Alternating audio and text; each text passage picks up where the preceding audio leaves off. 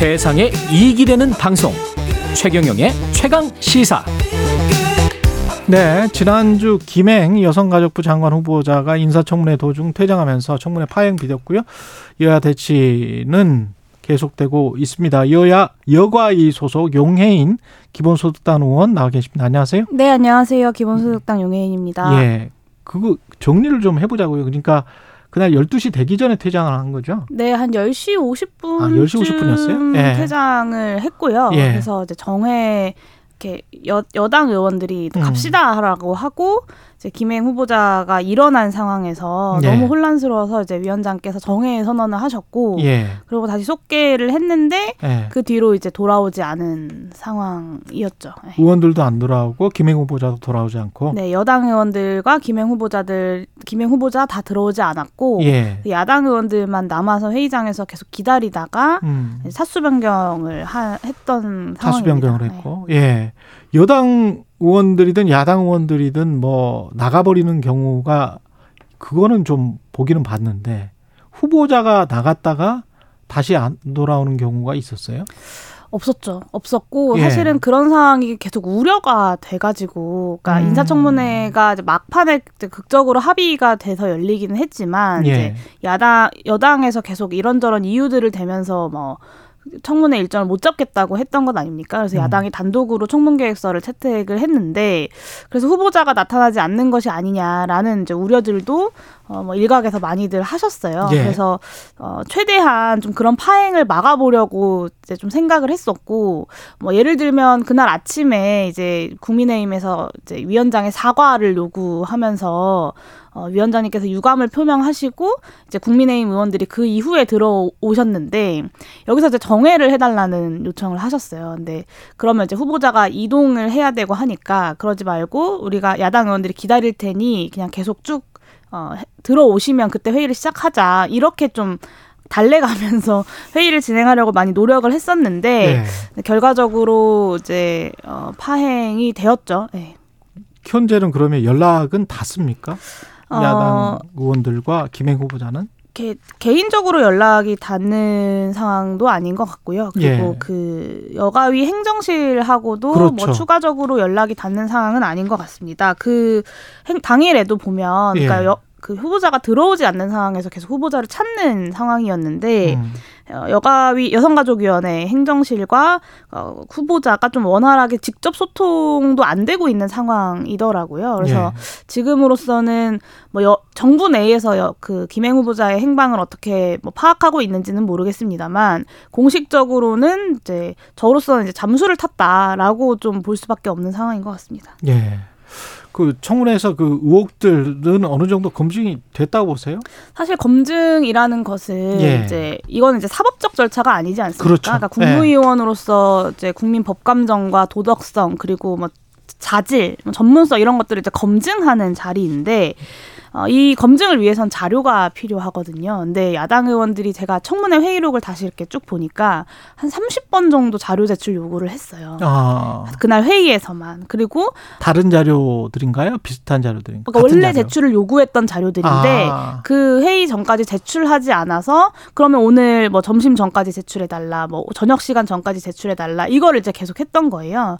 그러면서 뭐 이제 시간이 정해져 있, 있음에도 불구하고 많은 의원들이 이 자료가 왜 필요한지 무엇을 검증하기 위한 건지를 이제 후보자에게 공들여 시, 설명하는데 많은 시간을 좀 보내야 했고 그런 그, 그리고 개인 정보가 걱정이 되면 예전에 선례도 있으니 우리가 열람이라도 좀 할 수 있게 해달라 음. 예, 이런 요청을 했음에도 불구하고 묵사를 했습니다. 그리고 오히려 어, 나를 거, 고발해라. 어, 내가 지금 거짓말을 하겠냐. 나는 거짓말하는 사람이 아니다. 아. 이런 식의 어, 답변으로만 일관을 했고요. 예. 오, 그 카메라가 오전에는 굉장히 많았었는데 현장에 예. 오후에 이제 카메라가 없어지고 나니까 언론사들이 많이 빠지고 나니까 어, 후보자의 태도가 이제 굉장히 돌변해서 어 카메라가 빠지고 나니까 이제 저녁이 되면 이제 언론사들이 많이 이제 그렇죠. 빠지게 되잖아요. 예. 그러고 나니까 태도가 굉장히 돌변을 해서 음. 뭐더 공격적으로 그것은 어, 왜 제가 검증해야 되냐 의, 음. 의원님이 검증하셔라 뭐 이런 식으로 이제 음. 적반하장식으로 나오는 태도들이 좀 있었습니다. 지금 이번 사태 겪으면서 김행 방지법을 만들어야겠다 이런 생각을 하셨다고 하는데 이게 김행 방지법이 뭔가요? 네, 일단은 이제 인사청문, 그러니까 현재 국회 관련된 법률상, 예. 그러니까 인사청문회 국무위원 후보자가 나오지 않을 것이다라는 전제가 전혀 없는 상황이에요. 왜냐하면 음. 상상조차 할 수 없었던 일이기 때문에 예.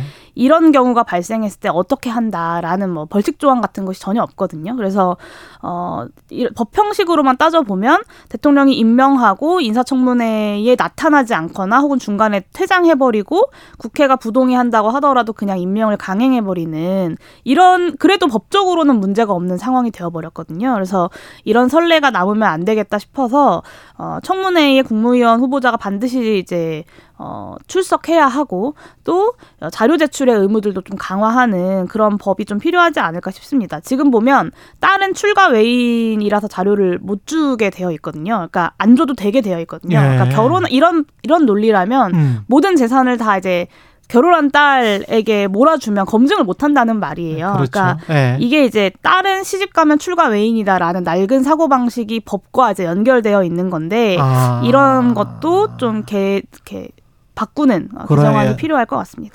지금 저 대통령실은 일단 국회 상황을 지켜보겠다라고 하지만 언론 분석은 임명을 강행할 것이다 이런 전망이 많이 나오던데.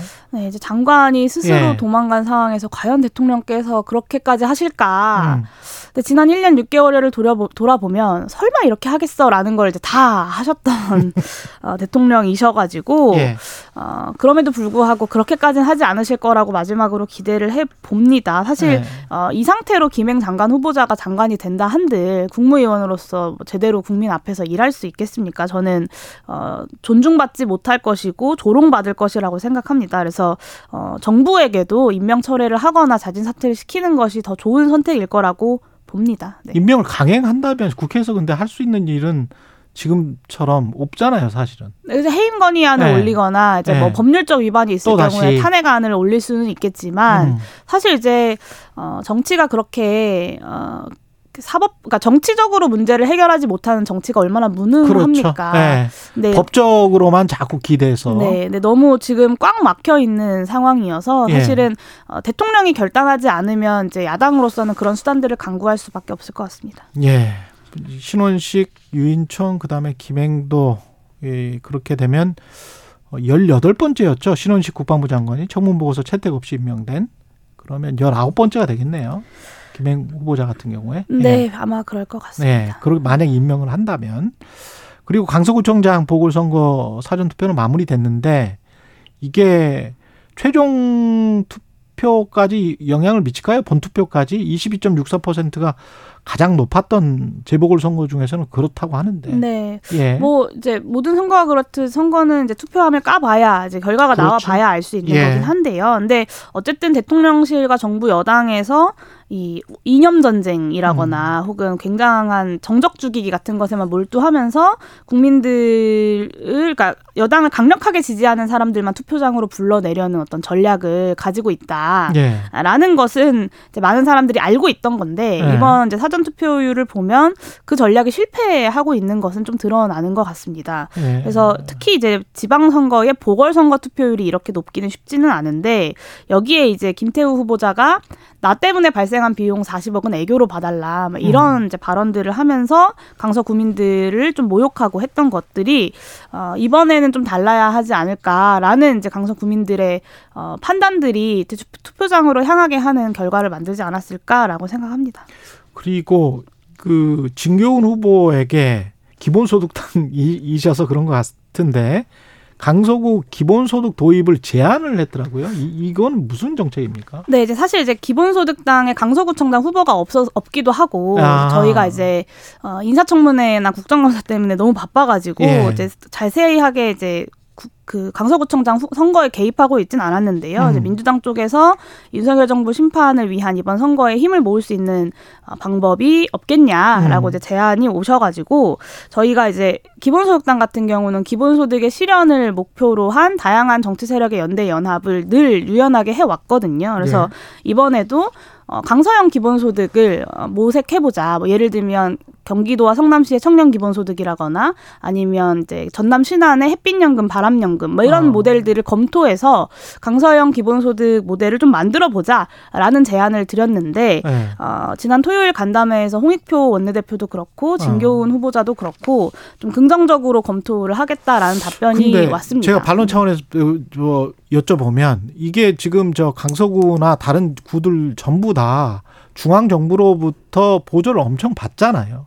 그러면 결국은 국민 세금이 특정 구에 이게 뭐 기본소득이 도입되는 구 뭐 이런 거에 투입이 되면 이거 굉장히 불공정하다고 느끼지 않을까요? 아, 그러니까 자체적 예산으로도 할 수 있는 선례는 이미 있다라고 말씀을 아, 드릴 수 자체적 있고요. 그러니까 예를? 들면 이제 그 이재명 성남시정 시절에 음. 그때 이제 박원 그 박근혜 대통령과 남경필 도지사였거든요. 음. 정부 여당의 반대에도 불구하고 성남시가 자체적인 어, 예산 조정을 통해서 이 청년 기본소득 같은 정책을 실현 실현할 수 있다라는 걸 이미 보여준 사례가 있고요. 음. 어, 그리고 이제 그 신안군의 햇빛연금, 바람연금 같은 경우는 세금이 투입되는 방식의 기본소득이라기보다는 우리 사회가 갖고 있는 공유 부의 일정 예. 부분의 몫을 지역 주민들과 함께 나눈다라는 층- 어, 개념이기 때문에 알겠습니다. 네, 조금 다른 것 같 습니다. 예, 지금까지 용해인 기본소득당 의원이었습니다. 고맙습니다. 네, 감사합니다. 예, 오늘 인터뷰 도중에 여하튼 제가 언성이 높아진 점 청취자 여러분께 사과 말씀드리고요. 예, 여기까지 하겠습니다. 10월 9일 월요일 KBS 일라디오 최경련의 최강시사였습니다. 고맙습니다.